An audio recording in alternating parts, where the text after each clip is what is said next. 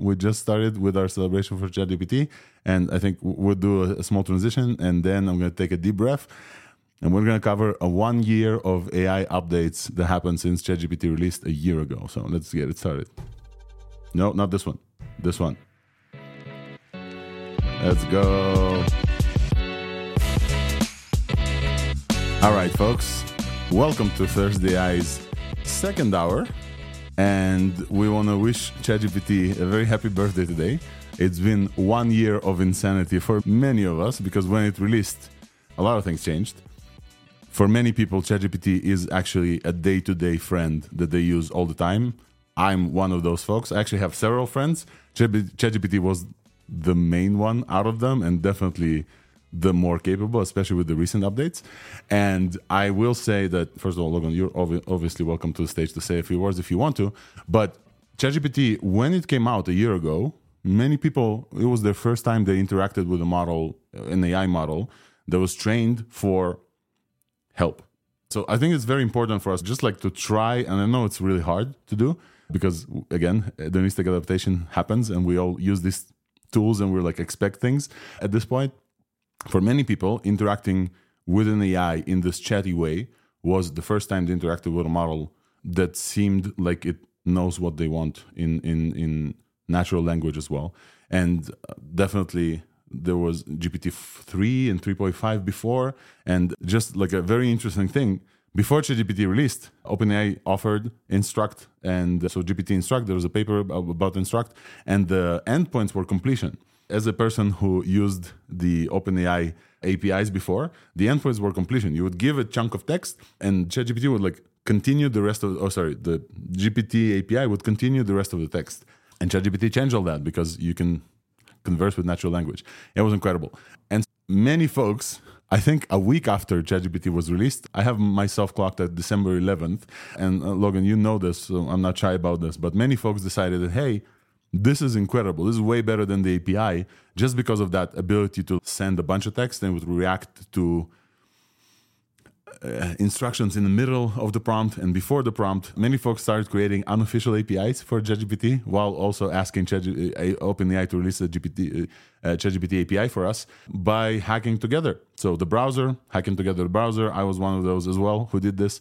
I have a Telegram bot that I released on eleven days after, so December eleventh. Where I literally have a browser window open running on my basement machine that clicks the button in the browser, extracts H T M L chunks, and then sends it back to like an impromptu hacky A P I. And I wasn't the only one. There's a whole community. I think there's like twelve thousand people in the Discord community of like unofficial ChatGPT A P I because people wanted to build. OpenAI released their version of how it should look like, but people wanted to say, hey, I want to put this in a Telegram bot, like something that I did. I want to put this in in, in this and that. And I think it's very important to click in for a second where before a year ago, such an interface didn't exist. For many people, chatbots were a thing in like twenty seventeen. If you remember around like when Slack was popping off, there was a whole, there was a whole area of chatbots that people got excited about them and then said, hey, those are not even remotely as useful because they were all based on just rules. And there was no, no A I built in. And basically a year ago, that all changed. So it's super, super cool. So last week, somebody asked, well, what are some examples of ChatGPT in your day-to-day usage, for example? And my example was collecting all of the responses to that thread on Twitter. I think it was Linus Eckenstam. I literally just selected all of them in my browser, just like copy all of this, just dumped this into ChatGPT and asked for sentiment analysis. And I asked for a, like a nice markdown table, a C S V table. And then I asked it to run some code for me to generate a word cloud out of it.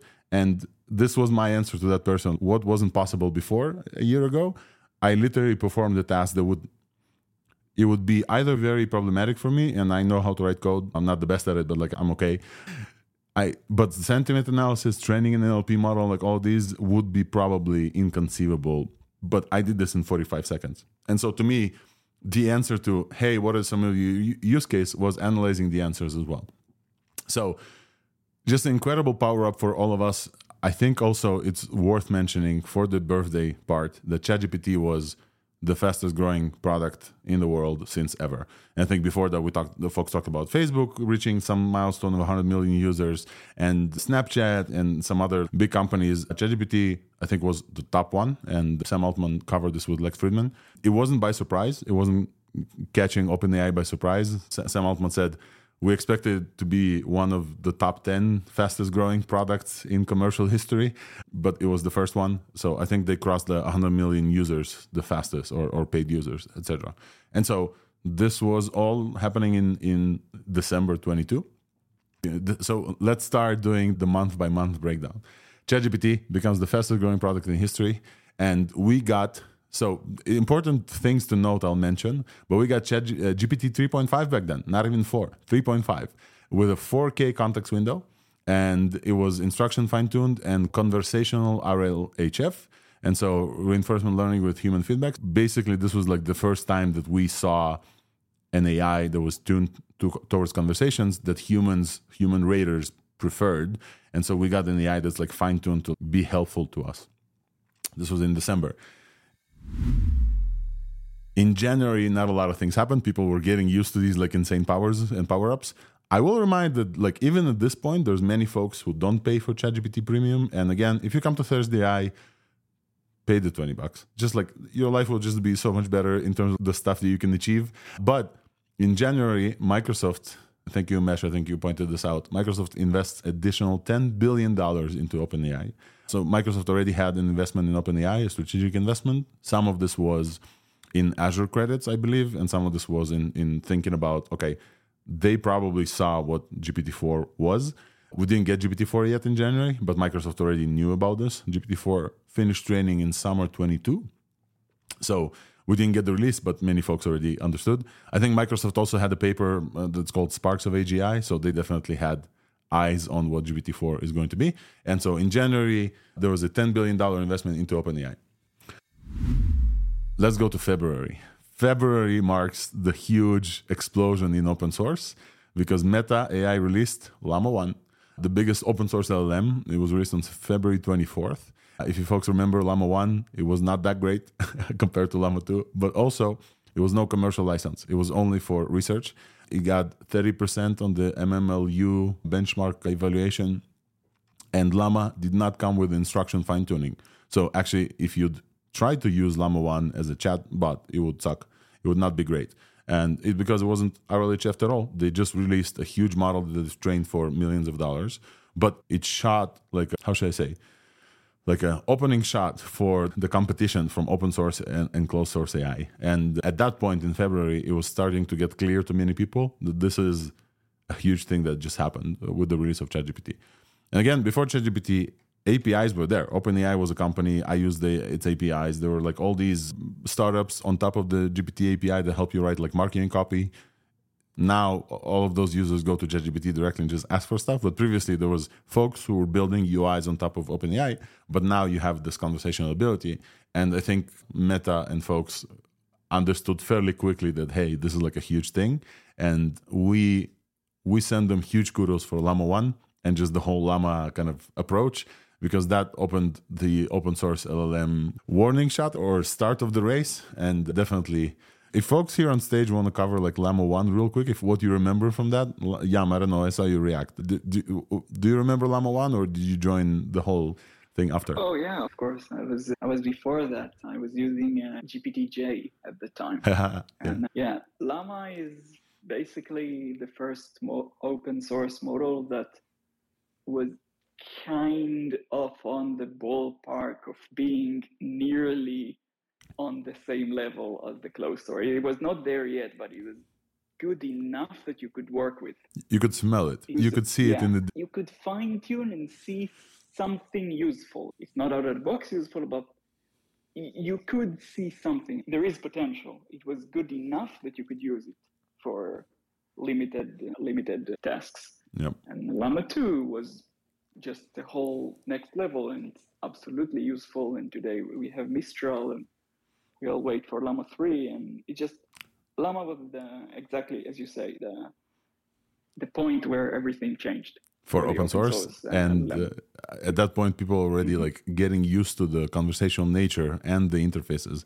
Umesh, go ahead, and then we'll continue mm-hmm. to March. Yeah, if I don't know if anybody has worked with BERT models, but if you are coming from BERT, then Llama was like an eye-opener, one. And then if you are go by the same lineage, then you can see the exponential graph that happened, by the way. And basically, just to add one more thing, a personal thing, basically. So I remember when I started working with L L Ms and then, you know, uh, G P T two and all that, I had built a poster where I had said, I will resign when we can speak to a model the way we speak to humans. So when ChatGPT was released, uh, we had we already had some access to G P T three and all that. But when ChatGPT was released, within five days, I made a decision. And that's where I started my startup on fifth of December. Mm-hmm. So I actually resigned on first of December last year. Hey, congrats, man. So also like, your one year is coming soon as well. So definitely life-changing. I think for many of us here on stage, many things changed with ChatGPT. So like definitely like huge shout out to OpenAI for that, because definitely I started playing with A I way before. I have a recording with Codex and Copilot two years before that. I think Copilot was released two years before that. Many developers who started seeing between the lines of what Copilot can do, because you could get some of these stuff from Copilot if, if you did comments, but many people from the developer community already started like getting a feel of, hey, what's a AI assistant that's day-to-day that does some stuff that for you, what could look like. Developers, many didn't use Copilot before. ChatGPT was that for many other folks who are not writing only code, because Umesh, like just said, this was like the first time that you could actually speak a natural language. Whereas with Copilot, you had to speak a natural language and it would spit out code. And so in February, we had Llama one, and Llama one was that for open source, not nearly that, like Yam said. It was like that in the distance. You could see it. But yeah, Umesh, compared to like different BERT models and different other open source things that existed, G P T J, uh, Llama started like showing significant improvements. And also we saw that Meta is stepping into the scene. Meta is a huge company with a lot of resources, aka G P U rich from the nomenclature, right? And so we saw their step into this also a significant improvement. I will take a deep breath before March, before to me, because to me March changed everything. March was a singular month, and I think I want to say October and November this year was also a singular month, but no, there was like, okay, we're accelerating, folks. I, if you follow the E A C stuff at all, and I know some folks on the stage here are prominent in the E A C community, this is, we're basically covering E A C as a thing because we're accelerating. February, like Llama one, okay, ChatGPT unofficial A P Is started to pop off in, in February. So all, all of the unofficial stuff that I told you about, people started like churning out demos of what could be possible with a natural language conversation type interface, but outside of a chat interface. Like I said, I had the Telegram stuff. Some people were building things, even though there was no A P I. And March first, OpenAI announced the ChatGPT A P I. So basically, so far, they had completion A P Is. And then now you could finally hit an endpoint as a developer, hit an A P I endpoint, and developers could now build ChatGPT-powered apps. And the difference between a completion A P I, where it just it continues from the last thing you said, into the chat-powered A P I is significant, because so far it was all hacky, and now people can actually like build, first of all, their own U Is and A P Is. All the clones and all of the power-ups were based on like very flaky A P I, so you couldn't put them in production, right? Literally all the demos by that point, mine and some other folks, people put them in production and they had to hold them, and they were falling a lot. They were like, there was a lot of bugs, and now stability as a concept, not the company, stability as a concept came into the, the whole thing, and businesses could start building chat interfaces, whereas previously they built completion. And just ten days later, just ten days later, this nice dude from, I think, Bulgaria, somewhere in Eastern Europe, in a weekend decided to say, hey, remember that Llama thing that was released just like fourteen days ago? I'm going to write that in C plus plus. And so this was the birth of Llama.cpp from Georgy Gerganov, the GOAT. Shout out, Georgy. Let me actually have a, I have a thing. Oh. Sorry for D J Khaled type approach, but Georgy Gerganov, if there's one dude that deserves that is is uh, Giorgi with just like an incredible attempt at llama dot c p p. llama dot c p p is basically, for those who are not yet familiar, is the, or back then was the, the fastest way to run inference on llama, uh, in because he wrote it in C plus plus over a weekend.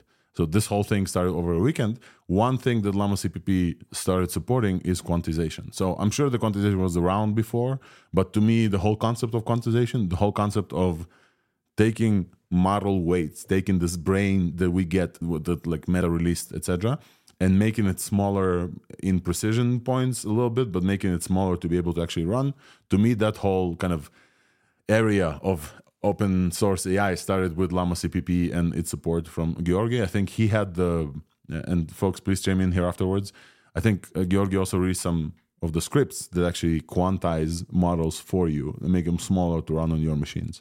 And this is March tenth, just like ten days after the ChatGPT A P I. So we're seeing two tracks. We're seeing the open A I track and the open source A I track churning in different paces. Folks, thoughts about llama c p p? As it was released, if you played with it as it was released, or like, when do you start? Nisten, I want to hear from you because I know you used it a bunch. Yeah, it's it's great. Use it. Yes. I, I want to shout out specifically this thing. Mark Zuckerberg went on Lex Friedman's podcast and talked about Llama, I think around the time that llama two was released. We're not there yet. We're going to get there in our update soon. And Lex Friedman mentioned this, and Mark Zuckerberg said, this is why we open sourced Llama. Community efforts like llama c p p and others showed us what's possible, and some of the stuff that Giorgi did, and then the community picked up, right?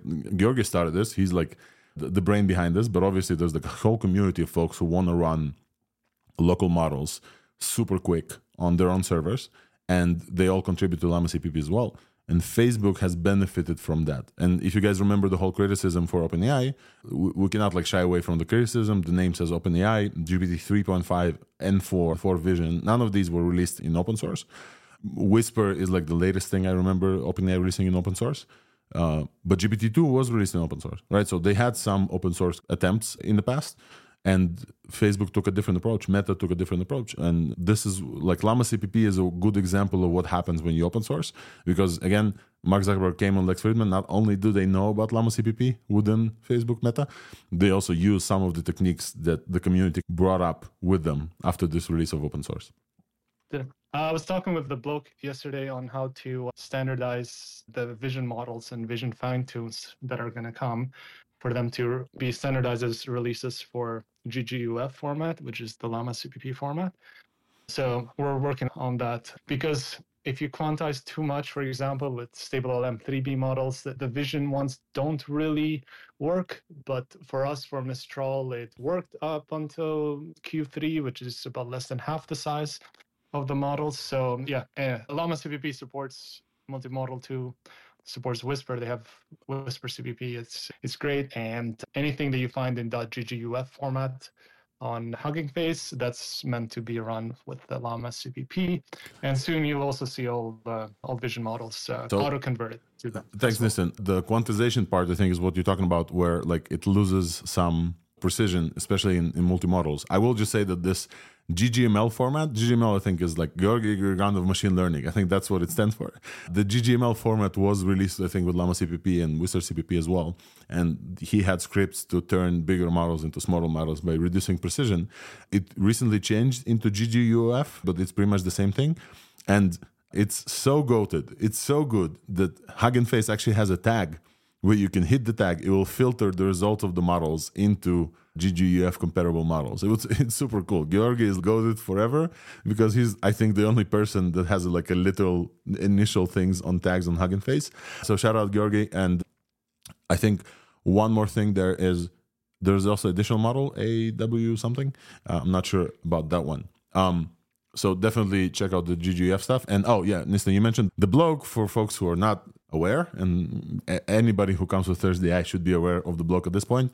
Any type of open source model that gets released by folks like Alignment Labs, by Pharrell, uh, Skunkworks, by by New Research, like all these like great folks, and even Quell, Quen, like all, all the, the things we cover in the open source era, in the open source section of Thursday I, the blog, I don't know how he does this, but I know that he's supported by A sixteen Z.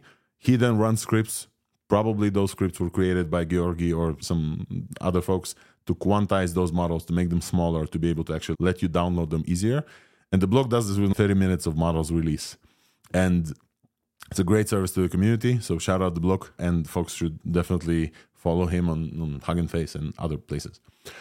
Let's move on, because March is, again, a singular month, and we just covered ChatGPT A P I was released on March first. Llama C P P was released on March tenth.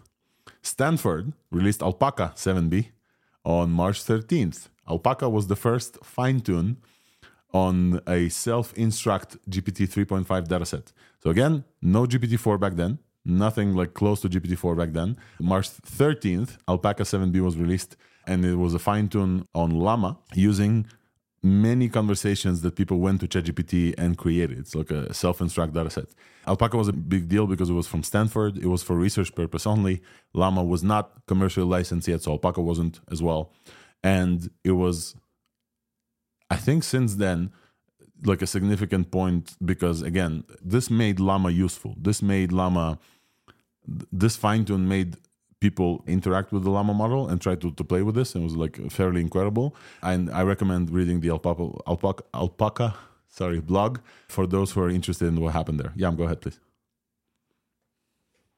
It pretty much proved for the first time that synthetic data works for L L Ms for the first time ever.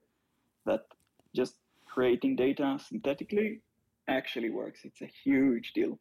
It pretty much sparked the whole explosion that we saw right after it. All the big names are, got the idea because they saw that Alpaca pretty much works. And it, for now it might look trivial, but before that it wasn't trivial at all, that anything like this would even work. But uh, yeah. So huge. It did, and yep. Huge shout it, out to, to folks at Stanford, because, yes. Because it, it pretty much allowed everyone to join the game. Now creating data sets became very cheap, where before that it was extremely expensive when you need a team of thousands of people, and now you can just use a model in, I don't know, in whatever way, shape, or form, with whatever trick that you want, but basically just open the gate for everything that we see now. It's a huge deal. It's a huge deal, and they used G P T three point five for it. So like essentially, the intelligence that OpenAI spent millions of dollars to, to train, to give us as uh, in the U I in ChatGPT, people were using that to help them generate data sets. That's what Yam, you mean by synthetic, correct? People were using those models to create data sets. They're not written by humans, or they're not part of the information you collect from the internet and then you clean it, et cetera, in order to improve a different model. So yeah, synthetic showed, Alpaca showed the roadmap for the ability to do this, and I, I agree, like it's a huge deal. It was a huge deal since then for open source, but in the hype circles, it was a huge deal for exactly one day, because this was March thirteenth, and then March fourteenth marks a unique day in in my personal life, because that's when Thursday I started. But it started because this other thing happened. G P T four was announced and released to us. And ChatGPT got an upgrade, but got a brain upgrade, basically.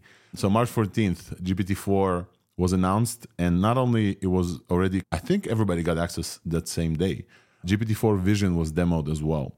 So Greg Brockman has this very mm, memorable video demo where he starts talking about ChatGPT, and he, with G P T four, like, so like ChatGPT was upgraded into G P T four, and G P T three was still there. They announced context window increase, a significant one, so two x for the ChatGPT from four K to eight K, and also thirty-two K was possible via the A P I. Many people didn't get this for the longest time. sixty-seven percent on human eval was unprecedented back then, and I think eighty-six percent on M M L U. And the best thing for me was they announced the Vision, and I saw, Skalska, you went with like thumbs up, and I also like, I, I raised my hands, like my jaw was on the floor the first time that I saw Greg Brockman sketch a thing and then upload that image to ChatGPT interface. I think back then they did this on Discord, and then ChatGPT just like basically built that H T M L. This happened on March fourteenth. They already had those capabilities back then. One thing that I want this to highlight is how much further OpenAI is from what we get as people in actual product, right? Like how much more their research, how much further the research is.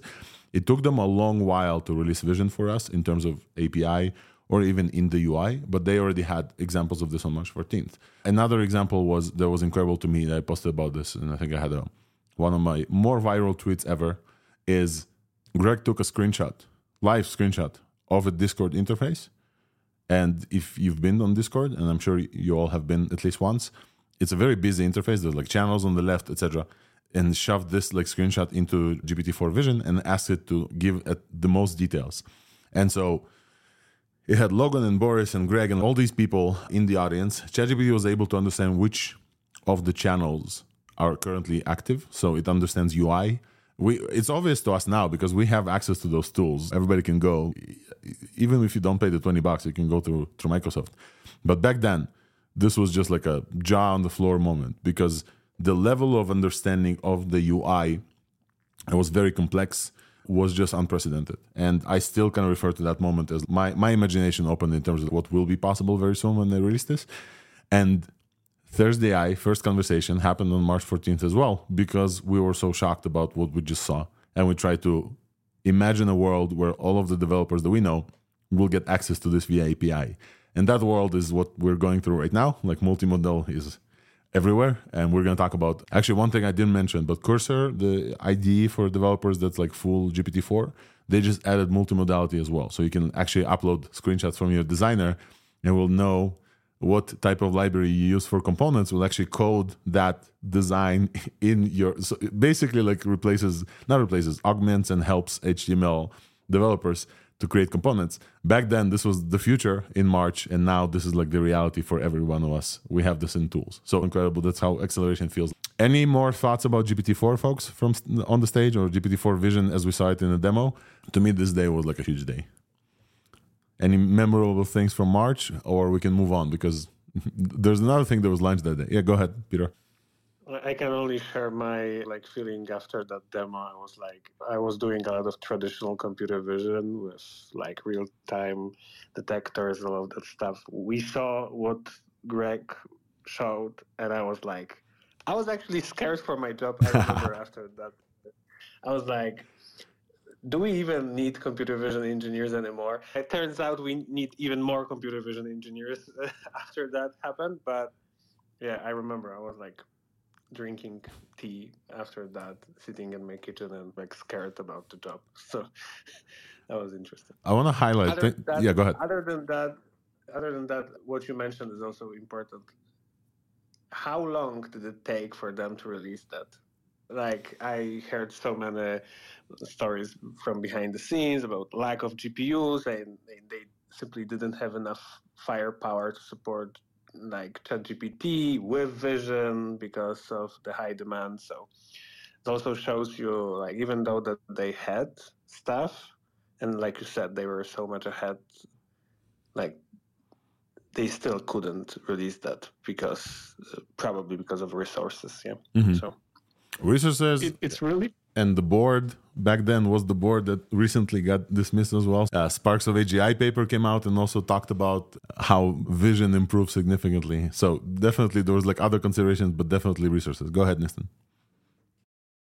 It's really interesting. There was a talk six days ago by the creator of Mojo, and he was explaining about scalability and stuff. And the one thing he was complaining was labor shortage. You can't find enough. And this is a well-funded, well-known company that anyone would love to work for. And you can't find kernel and compiler engineers that have experience with G P Us and machine learning.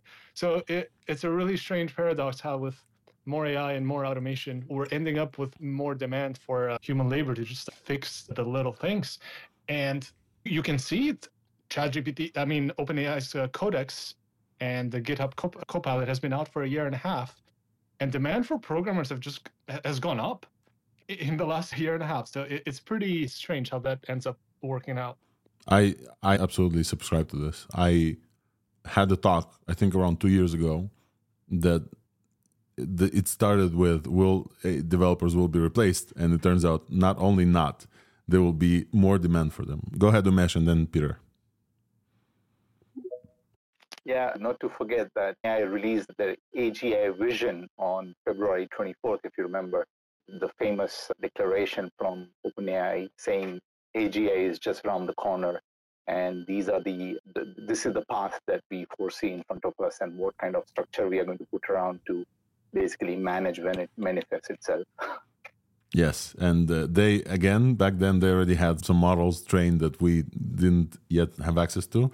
And so definitely the purpose of OpenAI, or at least I think it's now going to be reconfigured, but the purpose of OpenAI is to bring about the A G I to the world to help improve it. Peter, go ahead, and then we have another thing on March fourteenth that happened that people forgot, but yeah, go ahead. I just wanted to throw a joke, or maybe it's not a joke, but maybe there is high, higher demand for M L engineers, but at the same time, Stack Overflow is pretty much done. For the same reason, there is more work for us, but at the same time, we use those tools, so we don't need Stack Overflow. So it's also a paradox where you have more coders, but less people need those resources. Yes, the C E O rankings, or sorry, the S E O rankings for Stack Overflow tanked after the release of ChatGPT, because literally, folks, I think it started tanking with Copilot, but definitely ChatGPT like made question and answer about programming like basically obsolete. I think uh, Stack Overflow then released uh, some stuff with A I, but I know that I haven't visited that website in oh so long, and uh, often the the very rare times that I did visit it, there was no answer because the people just answer this with A I. Right. So the next thing that released on March fourteenth also is Claude, Anthropic. So Anthropic is a company that came out as a research institute from OpenAI. So Dario Amodei, the C E O, and some other folks, they worked in OpenAI, and then they left OpenAI based on some differences in opinion about A G I or some stuff like this. And then Anthropic was created as a research institute.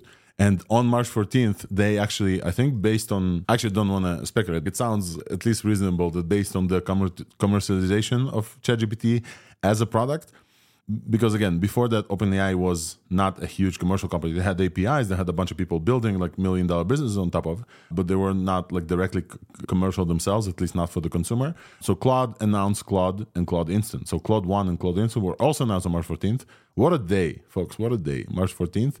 Uh, Claude was uh, fifty-six percent in human eval, so definitely less than G P T four, but more than G P T three point five. I think they have to release this.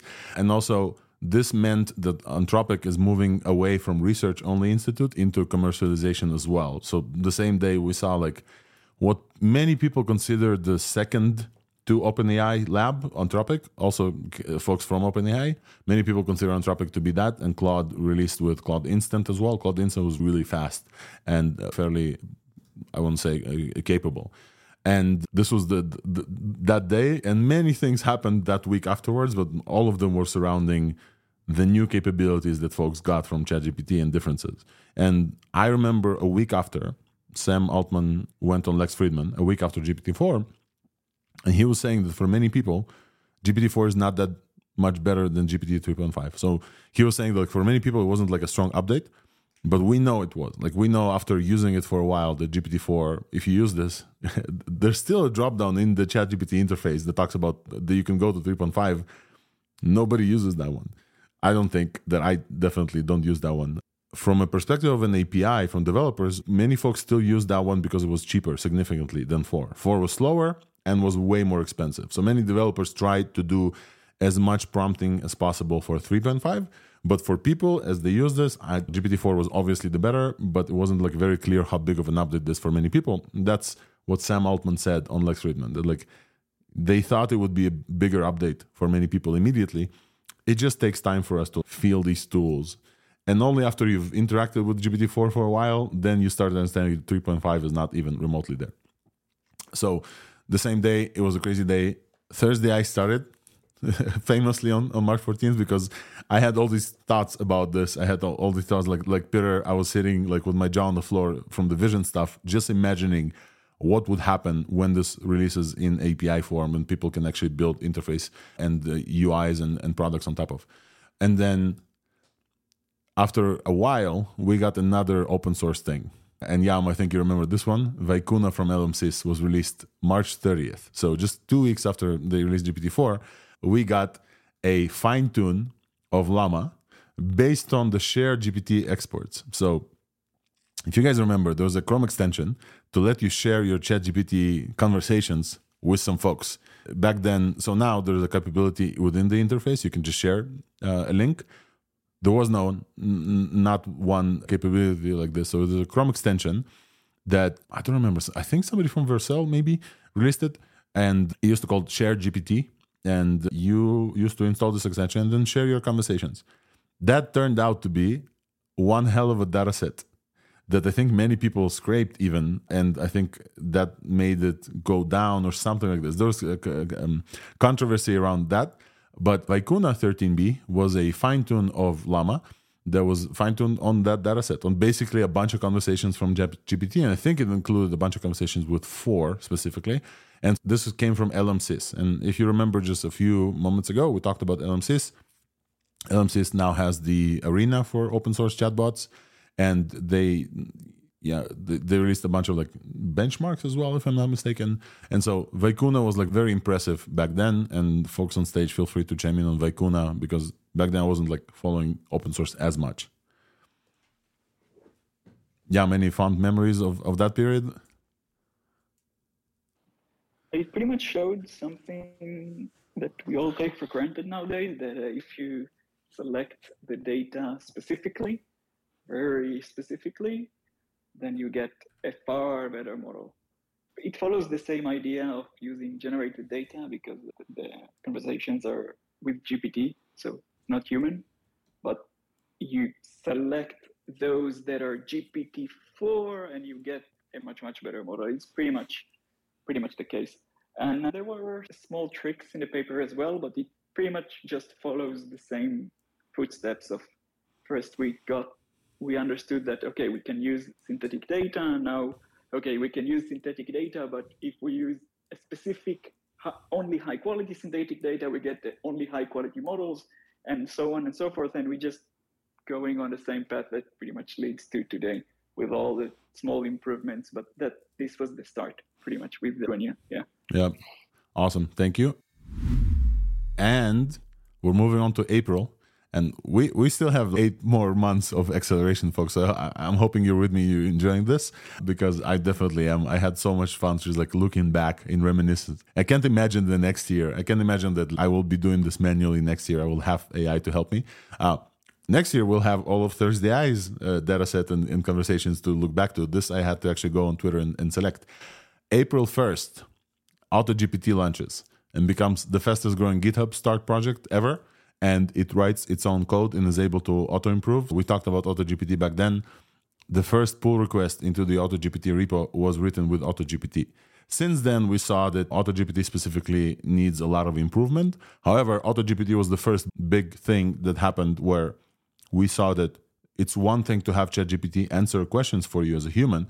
It's a completely different thing to run it in a loop, to basically have it write uh, a set of goals and then try to execute those goals in a loop, and then maybe ask a user about uh, feedback, or maybe continue doing this.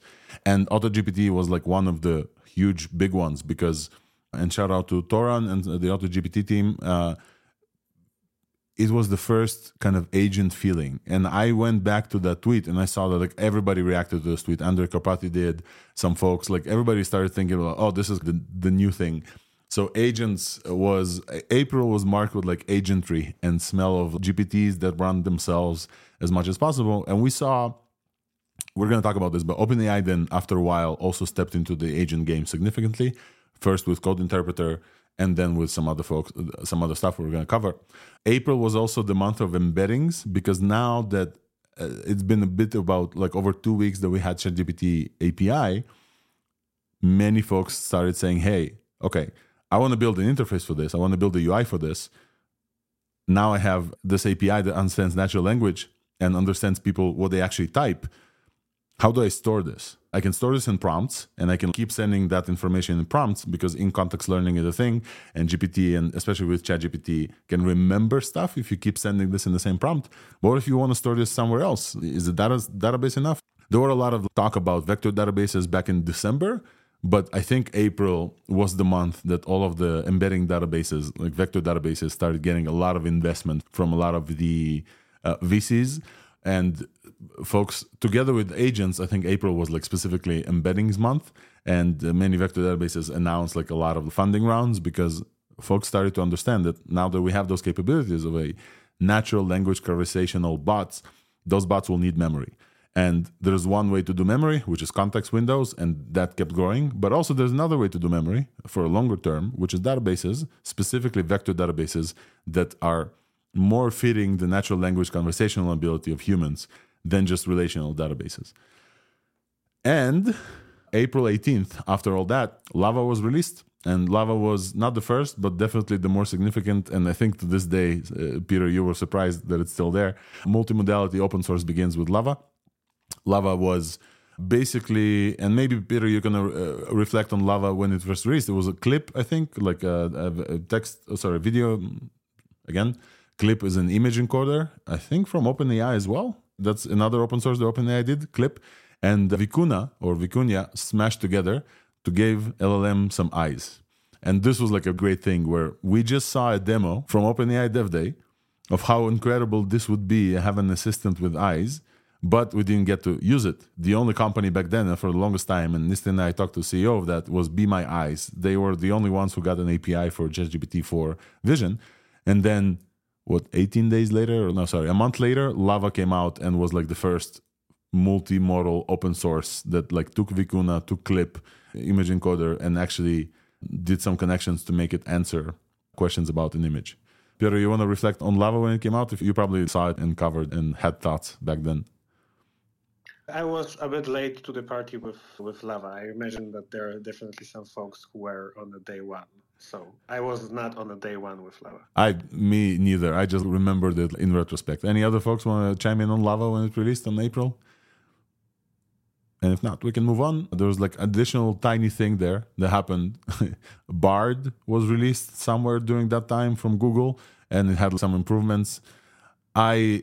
I honestly don't cover Bard that much. I tried it multiple times. It wasn't as performant as I expected from Google. Everybody keeps saying, where's Google? Bard sometimes feels, oh, that's cool. Yeah, we have Bard as well. And, and then I just don't use it. So I don't know if that's the opinion of other folks. I know some folks do use Bard, but definitely Microsoft has shown that they can play with the big boys. And I think around that time, Satya had this famous thing where... Um, Google is the eight hundred pound gorilla in the room, and we want to make them dance. And we came out and showed that we can make them dance with some of the Copilot stuff. So moving on to May, I have it marked as Context Windows month. May fifth, Mosaic, and we've covered this at length. Nitin, I think you already touched the eye back then, or I don't remember. But like May, Mosaic, who got acquired by Databricks afterwards, released M P T. Not a fine-tune, not a Lava fine-tune. M P T was like a full foundational model that they've trained from scratch, M P T seven B. It came out with sixty-four thousand context window. Significantly more, like at least like eight times more than the previous open source. I think Llama one was two thousand context window or three. This was sixty-four thousand.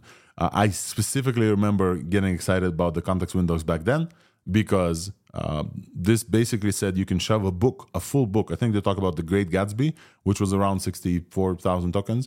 It was trained with one trillion parameters, and it had a commercial license, which was also a huge deal back then in open source. Mosaic folks are some significant folks that worked in different labs. Now they're working for Databricks as well. They had a, a platform to train these things on top of.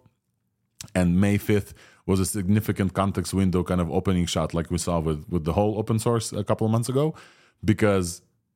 just six days later, Anthropic came out and said, and Anthropic seems reactionary to, now in retrospect, as I'm reading through these updates, Anthropic seems reactionary to many of these things because six days later, Anthropic said, you know what, sixty-four is cool.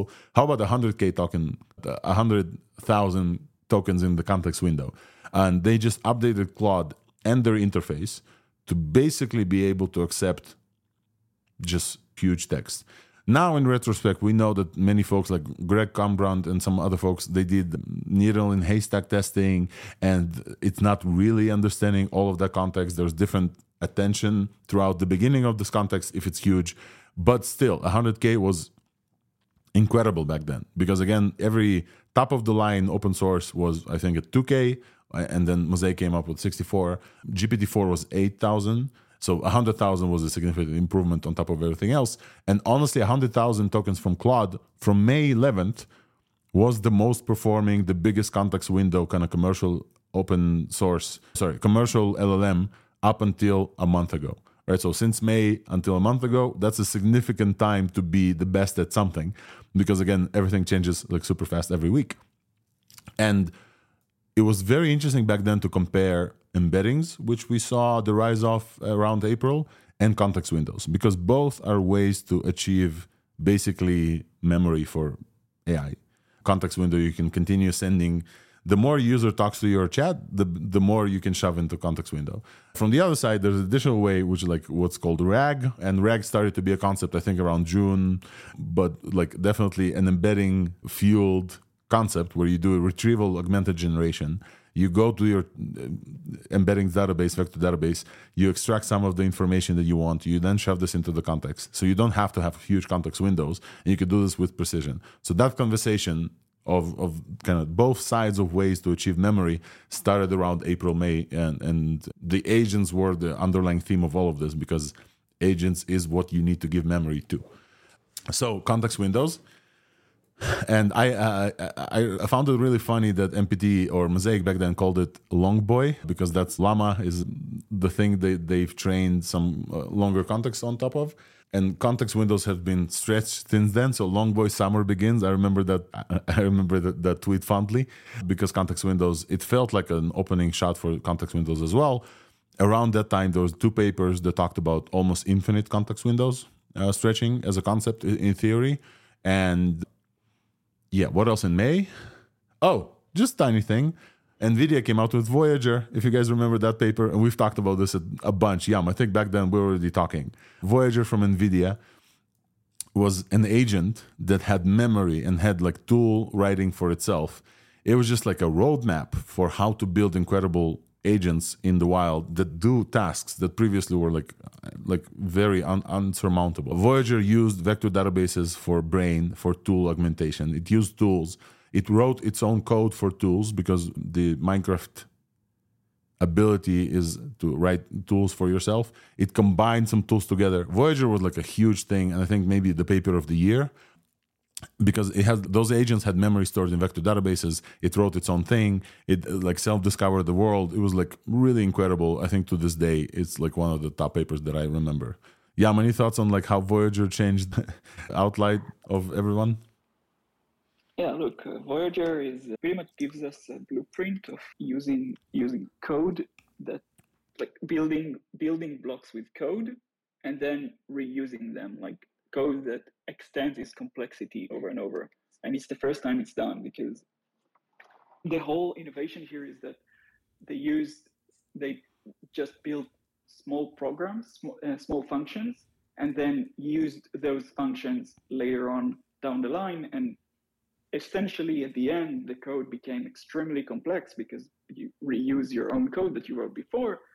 And the whole blueprint is something that was never seen before. It got to, it managed to do unbelievable things with planning on Minecraft, things that uh, the, the whole thing is just, the whole schematics, the whole br- blueprint that they revealed in this paper is just out of, just way beyond anything we've seen to this time. And I think to this moment, this is one of the most amazing papers of the year. Yep. Because you basically use a model that was never trained on Minecraft. It's not reinforcement learning, it's just prompting. And somehow, with all the tricks and in the book together, it somehow managed to actually solve the game. What we see now with rugs and memories and so on and so forth, and building code to reuse for yourself and all of that, is pretty much ideas that were started there. Yeah. Insane. One Insane. thing that I remember, thank you, Yam. One thing that I remember strongly from the Voyager paper is because I was looking at this, hey, I had this idea back in March.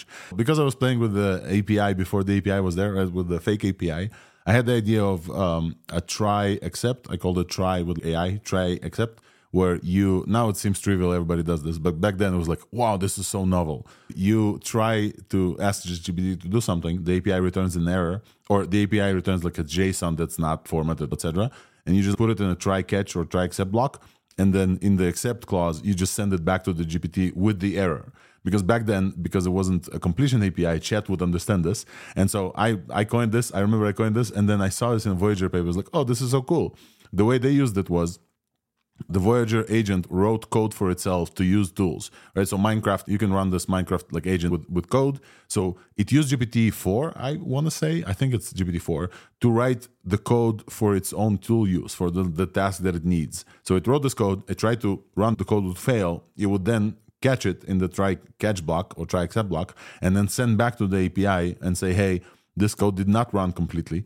Please try again. And so it would do this loop to get the functional code. This once that worked, they will store this in the memory bank. It was like a great blueprint. And uh, yeah, I agree with you. To this day is like one of the best blueprints for agents that we have.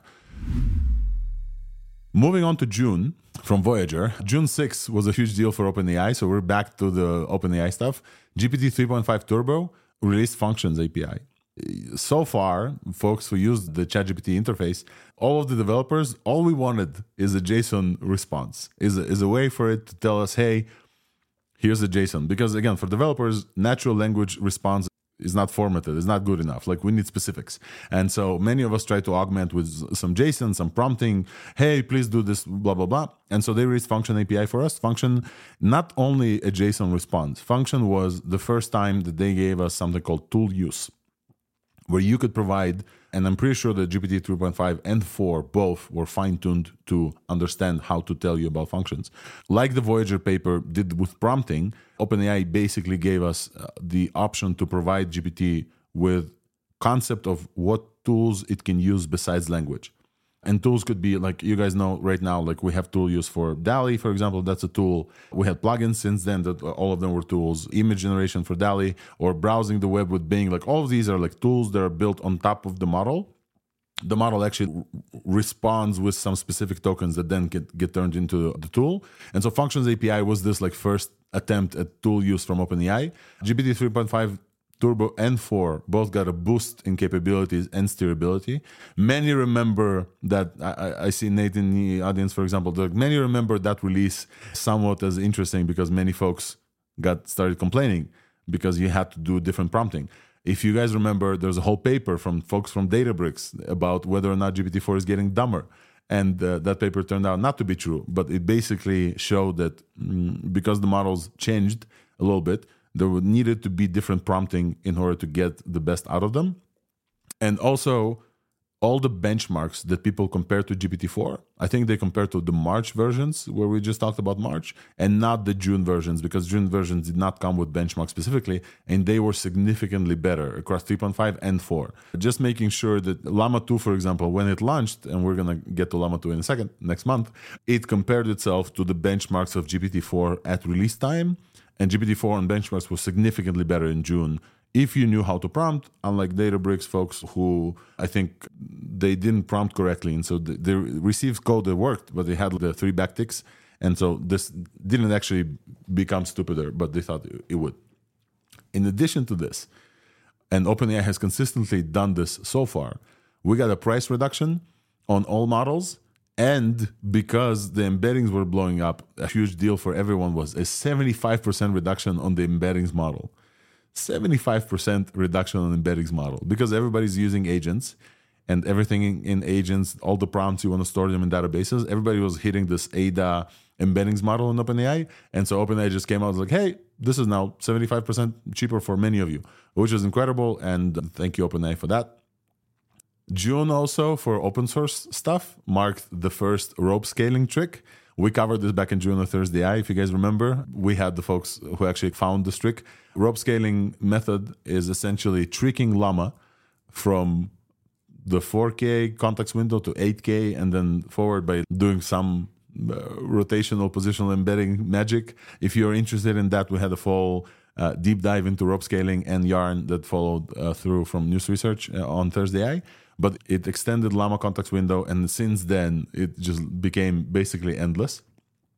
And June also marked, shout out to Swix, the kind of the self-determination essay for A I engineer, a new type of person that's not an M L researcher. I consider myself one for sure.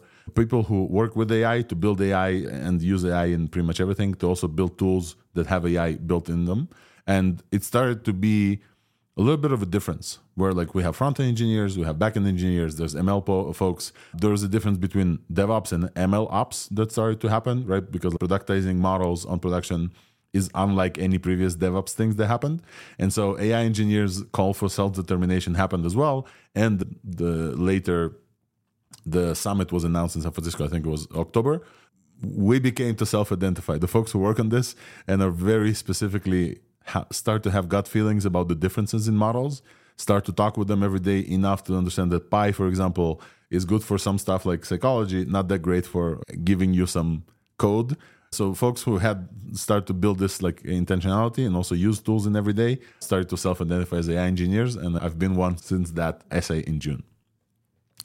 Actually, I saw your reaction to the A I engineer stuff. I assume you're also self-identifying or at least agreeing. Feel free to comment here while I take a drink and we move to July as as we pass our first six months for the last year. Yeah, like we also saw a lot of internally speaking, like all of the internal companies started adopting these tools at mass. In my company as well, I had to deploy these tools more frequently, or let's say we started building trust on these tools more and more with these releases consistently. And these people actually helped people understand tech. This, this is an up-and-coming term. People are adapting it and stuff like that. We also, in fact, saw a lot of people, especially here on Twitter, change their bio from Web three to A I, A I influencers or A I engineer stuff. So that is mostly for the jokes part. But yeah, we did see a lot of stuff happening after that specific time frame. Yep. Middle of the year, a few months after, people started realizing, hey, here's the green pasture is over here. There's many products were announcing and releasing. Product Hunt was taken over by A I, A I engineers everywhere, obviously agents, and that whole green pasture started to like, show up, and people was like, oh, it's actually true that OpenAI releases the best models, but the way to use them in a different specific context is to run them in a loop and give them memory and start to understand the differences in prompting. The whole concept of prompt engineers started happening as well. Pretty much before that, I think. By then, prompt engineer was already an established thing. Okay. Let's move on to July. July eleventh, Code Interpreter was put in, in general availability. Nisten and I, we went ham on Code Interpreter. Nisten, I, I, I'm sure you remember there's a whole group that was like released and we tried to do all kinds of different things. Code Interpreter was basically, OpenAI was, announced Code Interpreter before. They announced it with plugins, but this was like a full-on general general availability of a type of agent that they fine-tune, and we believe they fine-tuned uh, G P T four specifically for the ability to write code and execute code. They also gave everyone an execution environment that was safe. So G P T four started to be able to write code. It wasn't in the A P I yet, but it was definitely in the U I. And we tried so many things. I remember I had a whole thread, a hashtag Code Interpreter can do this, do that. Nisten and I and a bunch of other folks opened a, a room of many folks trying to stretch it to its absolute limits. And July eleventh marked the ability of A I assistants to write code for themselves, execute them, and give you an answer, which is like a huge thing. Whereas Voyager had to build those tools themselves. So Voyager, the Minecraft tools it wrote and actually executed, Code Interpreter showed that it can be done in the interface and nothing horrible will happen. It can be safe. Peter, go ahead, if you remember Code Interpreter well as well. My uh, memory related to Code Interpreter was, it was Friday, I believe. And Simon Wilson, who was here, but is no longer on the space, published a tweet asking somebody to recreate his experiment. That experiment was pretty much installing packages from outside. And that was a beginning of my journey with Code Interpreter. I was spending like three weeks trying to break it apart, mm-hmm. jailbreak everything what is possible. I know that there are also like folks over here who who done that, but yeah, that was like an ultimate puzzle for anybody who yeah, has a background as operating system programming and, and do stuff with A I models. That was awesome. I remember there was like thirty prompts per three hours. So if you really wanted to break it apart and extract something from it, it was like super hard to do even thirty prompts to jailbreak it. But yeah, that was super cool, but I wasn't sleeping too much uh, for that time. But, same. Yeah, absolutely awesome, same. Awesome talk. It was a great time to try to get it to, to do what you want and run. I remember Simon and I and Swix, we, we jumped on Latent Space, uh, co-host space together, just try to. Simon had access to uh, Code Interpreter before, so he, he had a little bit of knowledge. And then when they released the public yeah, version. Exactly. Yeah, exactly. Re- he was sharing that stuff like that was working before, but right now they put that stupid uh, stupid protection stuff. Yeah, that was that was super cool. Simon, like, he was leading the group of people who tried to break. We we had a bunch of prompts that we didn't share publicly in Istio, if you remember, to try to get yeah, the model, do what we want. I didn't share mine. Yeah, I didn't share mine, but that was awesome because the most secret prompt that uh, nobody thought about, people were asking questions like, what prompt did you use? Very often you just needed to ask politely, other than do all of those crazy stuff that we also did. But sometimes you just need to ask nicely. Yeah, sometimes you just need to say, hey, yes, you can, even though you think you can't. And even though you don't think this environment supports execution of binary files, you can. Just try it. So I definitely remember the change in my prompting ability after working so much to jailbreak Code Interpreter as well. Again, Anthropic, same day. Same day as Code Interpreter release, July eleventh. Are you, are you guys starting to notice this pattern? Anthropic released Claude two. With announced two hundred thousand context window. They only get access to one. They also released Claude dot A I, which was like their interface that is very useful. Claude before, you had to apply. It wasn't that easy to get into. Definitely A P I is still not easy. They achieved seventy-one percent on human eval, and they released like the one hundred thousand uh, context window in actual useful interface for free for everyone. So previously you had to re- register to Anthropic like a whole thing. Claude dot A I was like super easy to get into, and you would get like one hundred thousand context window usable that day. I think, Nistan, previously you mentioned that Claude was still like one of the best performing ones for longer context summarization. I definitely know that every summary, every transcript that I did for Thursday A I, I ran through Claude up until ChatGPT context window release. So Anthropic seems to be... Yeah, it's, it's also the most natural sounding for summaries. Mm-hmm. Whereas if you do them with ChatGPT, they end up sounding like ChatGPT. You can tell, even if it's G P T four or three point five, sixteen K, like they have, you can tell that it was a ChatGPT generated. Whereas with Claude, the language it, it outputs is, it feels way more natural. And yeah, it just feels better at, at summaries in the end. I just get a better product from it, even though it might not be as smart above sixty-four K context, like some recent benchmarks showed for G P T four one twenty-eight K. Absolutely. And I think so far people still use Claude. Since then, Claude was released like worldwide. Back then, it was only U S and, and U K, I, I believe. Folks, I want to acknowledge the time here for just a second. It's been two hours here. We spent the first forty-five, maybe like fifty minutes uh, getting updates on everything that happened this week. And a lot has happened this week. And now we're going through everything that happened this year.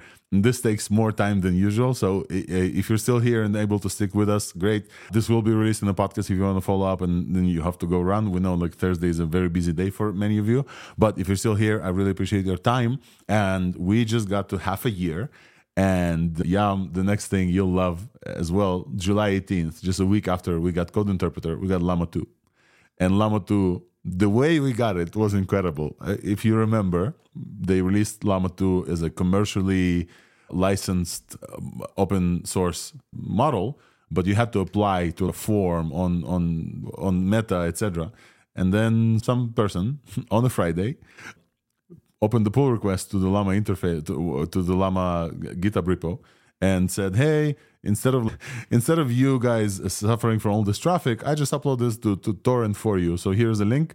And not only did they upload it to a torrent, they opened the pull request to the actual Llama repo, to the README section, and said, "Hey, here's a link to torrent if you don't want to go to the, the official downloads to save Meta bandwidth." I remember that was really funny. And it was a Friday.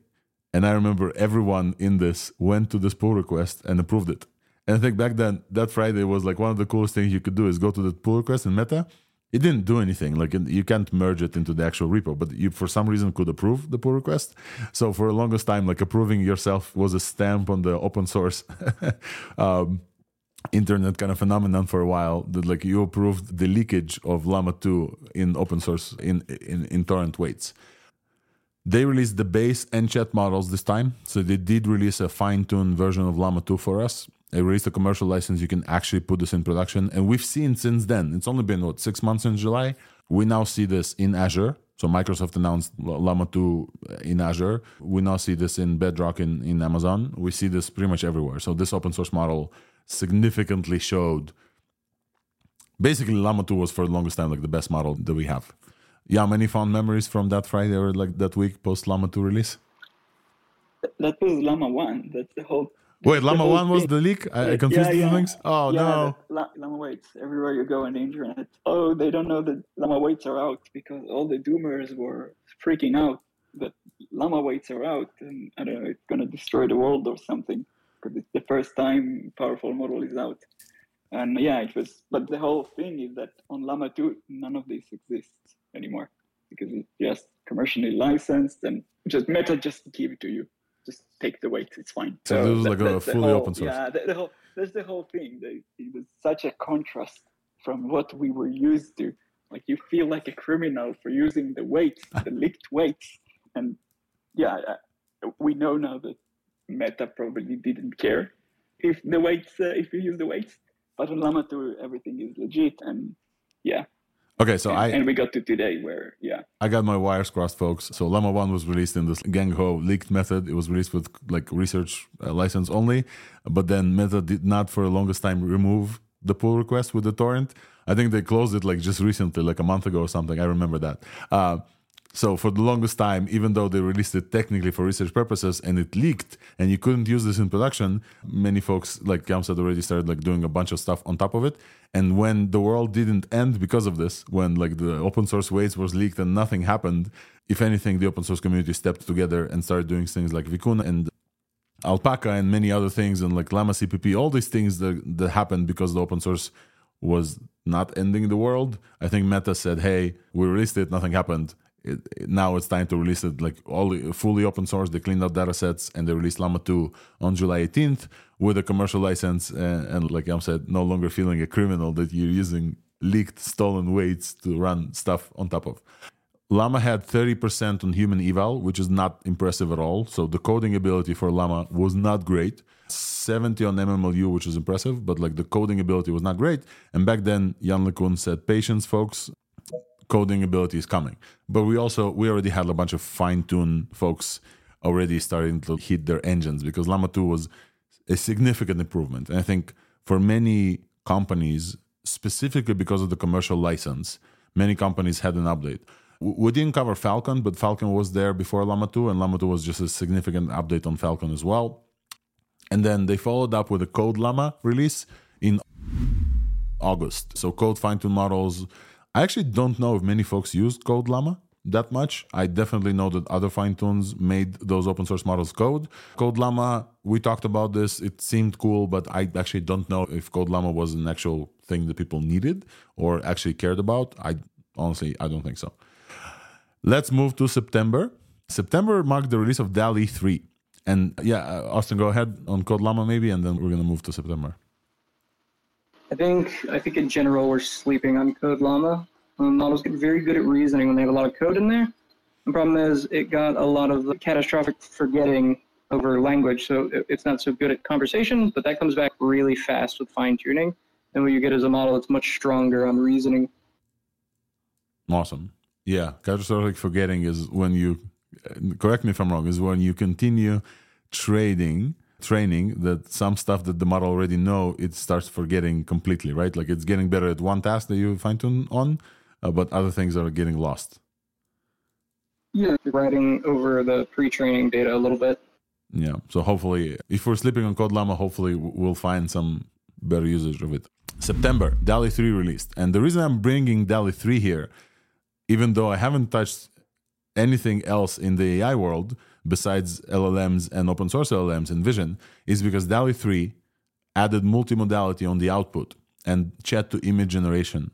And I think it was significant because so far tests with Stable Diffusion were trying to shove them together, but basically the only thing that you could do is to have your model like kind of fine-tune on prompts for Stable Diffusion or something. So we had attempts at this, and here in the same U I, ChatGPT showed us that you can ask and converse with the model. It would understand the context of the prompt and will help you generate. And I think we saw this week, you guys saw the more trend where people like ask it for more stuff. So you can have somebody frustrated and more frustrated, or, or you can have somebody excited or more excited. That whole thing came in September where DALL-E three was introduced, where the new interface for DALL-E three was not no longer like one line of prompt that you can prompt it to draw something. You can actually talk with ChatGPT that knows about prompt engineering, and it will write prompts for you for DALL-E, basically adding multimodality on the output.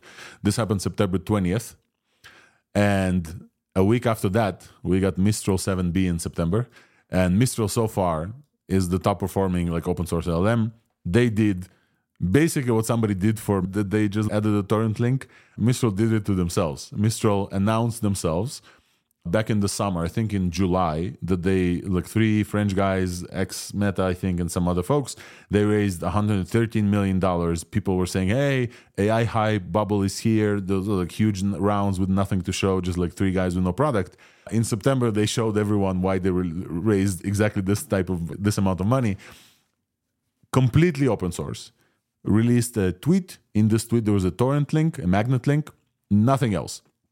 And people started downloading this, saw that it's a weights file, started running this weights file, started saying, oh, there's a seven B model in there that like outperforms significantly the almost Llama seventy B, definitely outperformed Llama thirteen B. And they just like completely released it with an open source Apache two license with a torrent link. I thought it was glorious. Shout out to Mistral folks. September twenty-seventh was a great day. And since then, the Mistral fine-tunes, I think to this day, are the best performing seven B models that we have. And we're still waiting for Mistral to drop their like bigger ones. Now that we're getting some Qwen and some other stuff, we'll see. Mistral was like ridiculously good. Do we know why at this point? Yam, do you want to take a wager, a guess at like why Mistral specifically is that good on top of everything else? We found that the optimal learning rate on it was about six times lower than Llama seven B. So the implication is they trained on about six times as much data. Mm-hmm. I remember there was a confu- discussions about how much data they trained it on, and it's it's getting really confusing because the size of the model that we get doesn't necessarily mean for how long they train. You can keep training the model for longer or for more data. There's a bunch of parameters to to to to, to tweak and fine tune, but Mistral definitely gave us a way way like top performing model, and and the one that significantly show that not only open source is here, you can actually run this on most consumer hardware, most consumer G P Us, a single G P U, Mistral seven B would run and actually be performant, right? And so we talked about in the beginning of this, the Llama file from Mozilla that you can have a binary file. That actually makes that worthwhile on a single G P U machine that you can run this. Everything else, the seventy B, you need to split on several. That's not consumer hardware. Uh, Mistral seven B runs on consumer hardware. It's really good. Another thing happened on September twenty-fourth, twenty-seventh. Um, G P T four Vision was announced in, in, in general availability, and uh, Vision and Voice. So uh, G P T kind of came with full multimodality on September twenty-seventh, giving us Vision, which we talked about, but now we actually got it to use. Voice, where it understands you, because on the mobile phone you could actually start speaking to it. And it could hear you and also could speak to you as well. So OpenAI also showed us that they had what eleven Labs had before, and they are able to combine multimodality on input and output, what I love to call M M, multimodality input out, M M I O. And they announced this back in September. October, like two weeks afterwards, where we started like looking at Mistral, OpenERMIS was released by News Research and Technium, and it topped the charts. And I think to this day, OpenERMIS is considered one of the top performing open source small models. As we talked about, Neural ERMIS is also a continuation of that, that that's now potentially state of the art as well. That was in October. In a small thing in October as well, for folks who like like the inflection approach, Inflection Spy, the non the assistant, the kind of the conversational assistant, was for the longest time for me the L L M that you could talk to and actually laugh about. ChatGPT was not funny at all. Claude was very like analytical as well. Pi was actually conversational and did multimodality in voice before everybody else. You could actually like FaceTime this model and talk to it, which is super cool. And Pi got connected to the web on October sixteenth and nothing happened. And again, like Yam, I think to the point from before where the weights dropped for Llama one and the world didn't collapse, where all the doomers were afraid that's going to happen. The same thing people talked about writing code, leading, giving a model the ability to write code and execute it, and also giving the model the ability to connect to the internet. And we saw both things happen from ChatGPT, and also Pi also connected to the, to the web, making it real time, and you could ask it for stuff that happens actually like in real time. And also they added support Pi mode, which is like a specific fine-tune mode though for support and, and kind of psychology, psychiatry help. And I think uh, October caps with Adept releases the multimodal Fuyu eight B model. And we've talked about Fuyu on Thursday I. Fuyu was the, the first, and uh, Peter, if you want to chime in here, welcome to. Uh, Fuyu was the first model that's multimodal that understands images without an image encoder, which was interesting, and it's well performing. Now that we got this like new benchmark that we've talked about, the M M M U benchmark in the beginning, Fuyu is actually at the bottom there, so it's not that well performant, but it was a small model, a very simple one, and the folks from Adept are doing great things, so we're going to wait for some other stuff from Adept. And I think we're coming on to November, folks, and November was also a singularly huge month. November started with Grok from xAI. Somewhere during the summer, somewhere Elon Musk did a lot of noise about OpenAI training on Twitter, then closed Twitter A P I because of it, blah, blah, blah, blah. Uh, announced xAI in the, in, in the summer, and Grok from xAI with real-time access to all of X and all of Twitter content, trained on a bunch of other stuff. Igor Babushkin, one of the folks from the Groking paper, is leading the, the team there, very serious team. They released Grok from xAI. I actually don't have access yet. I don't think I'm paying for Premium Plus, but I've, I've seen some folks getting excited about its ability to be funny or think it's funny. It's a definite change in how OpenAI uh, gives their models. We're very constrained. Uh, so X was launched and uh, soon to be APIable as well. So we, we potentially may see products built on xAI or Grok on top of uh, ChatGPT as well. And uh, this was a day before the OpenAI Dev Day. And OpenAI Dev Day was a huge, huge thing. I think unless OpenAI now releasing some cool stuff for the birthday, OpenAI's Dev Day was like the huge capability push from OpenAI towards the one year end. And we got so much stuff that day that like we covered, I think there's three spaces of it. So I'm just going to run very quickly about the stuff that we've got because I'm running out of breath. So we've got the combine mode, which we spent maybe three hours in a space talking about the combine mode. So previously you would be able to switch between the modes on OpenAI's ChatGPT interface, from plugins to browsing was a separate mode to image, uh, not image, dialogue generation was a separate mode. All of these modes were separate and then they combined them into one, with a model that understands between them two, b- between all of them. Many folks did not like the combined one. I loved it. I specifically loved it because this showed a shared context understanding of an image that you upload, and DALL-E could generate based on this image, a completely M M I O, multimodal input and output, and also browsing, so you could use real-time stuff. We also got G P T four Turbo, which is a newer model that's like significantly faster, and with one hundred twenty-eight thousand context window tokens, which is, again, we talked about Llama before, sorry, Claude before with one hundred K. This was the first time the OpenAI can leapfrog that. And also it became three x cheaper on top of G P T four. So all of these products, all of these like A P Is that built on G P T four now became three x cheaper, faster, with a lot more context as well. So there's a significant update to capabilities to all of us.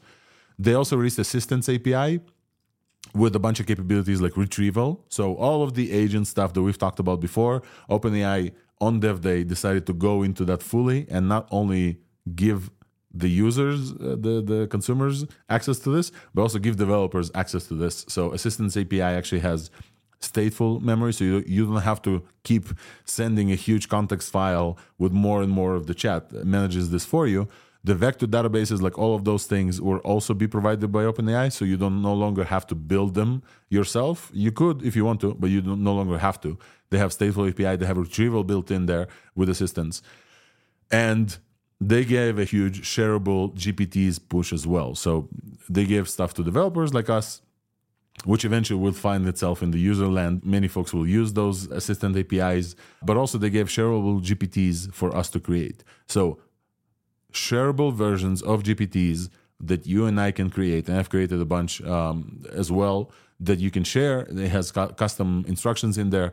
It has uh, retrieval built in there, so you don't have to build it. You can upload files. It will be able to get it. It has actions, so you can actually give the specific power-ups for your own business use case. One example of this, actually, today from Weights and Biases, I have to add, but this like fits.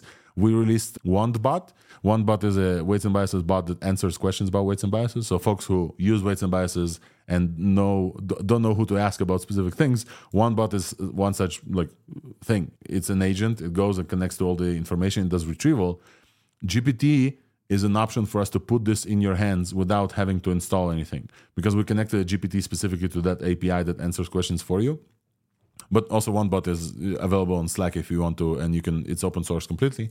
And the shareable G P Ts, this is why I mentioned OneBot as well. It was very easy for us to put a U I on top of something we already had. So previously, OneBot, you had to install Slack or whatever, another chat interface, and OneBot itself was an open source that you, you had to run. And now with G P Ts, it took us less than a week to connect, less than that, like to connect it to a specific A P I that's shareable with everybody who pays for ChatGPT Plus. So G P Ts were a huge thing. I still think that once the marketplace for G P Ts releases, is going to be a significant update to many people, especially in the consumer land, not developers, who are going to interact with a bunch of G P Ts, going to find them. OpenAI also announced that commercialization of that is coming, and revenue share from G P Ts is coming, et cetera. So we, we really got in November a huge update to capabilities, to understanding. Vision A P I finally came out, and Peter, I'm, I'm like I'm sure that you, you you had what like three. Top performing Hacker News like updates about like how Vision A P I changes the game. And since then we saw Cursor adding Zero from Vercel. Everybody's building with Vision A P I. This also came out on the same Dev Day. So Dev Day, like March, I'm getting a little winded, but Dev Day like March was a singular day for just many developers and many users of OpenAI. That same day or a few days after Dev Day, there was a huge update in terms of like how people treat open source as well. And this came because of the OpenAI drama that also happened this November, if you guys forgot. This also happened because after Dev Day, there was a long downtime for OpenAI. And so many people started thinking, hey, I should probably maybe run open source. It's as good as three point five been. And so actually, we're capping up a year. And at this point, a year after ChatGPT first released, we have open source models that run in a single binary file via this Llama file thing that leapfrog G P T three point five in capabilities, that are completely run local on your hardware. They're fine-tuned for your specific use cases. They're able to run tools and have memory. So all this happened in a year. And now we're at this place where you can literally, where Amazon announces those tools via their A P I, but you're able to run them on consumer hardware. So it, it's been an incredible year since then.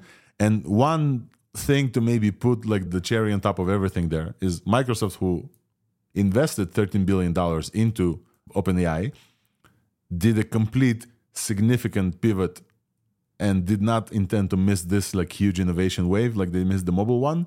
Microsoft announced Copilot everywhere.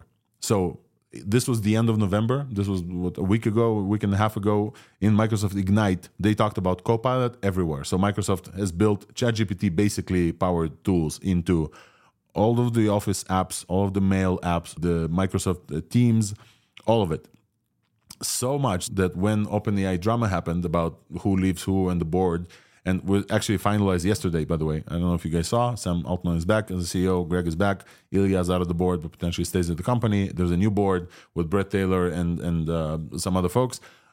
That whole drama ended, and Microsoft looked like it's going to be the winner no matter what, because Microsoft took the position of we have access uh, and strategic partnerships, but also we're investing significantly into Copilot everywhere. And I think this has been one hell of a year, one hell of a year.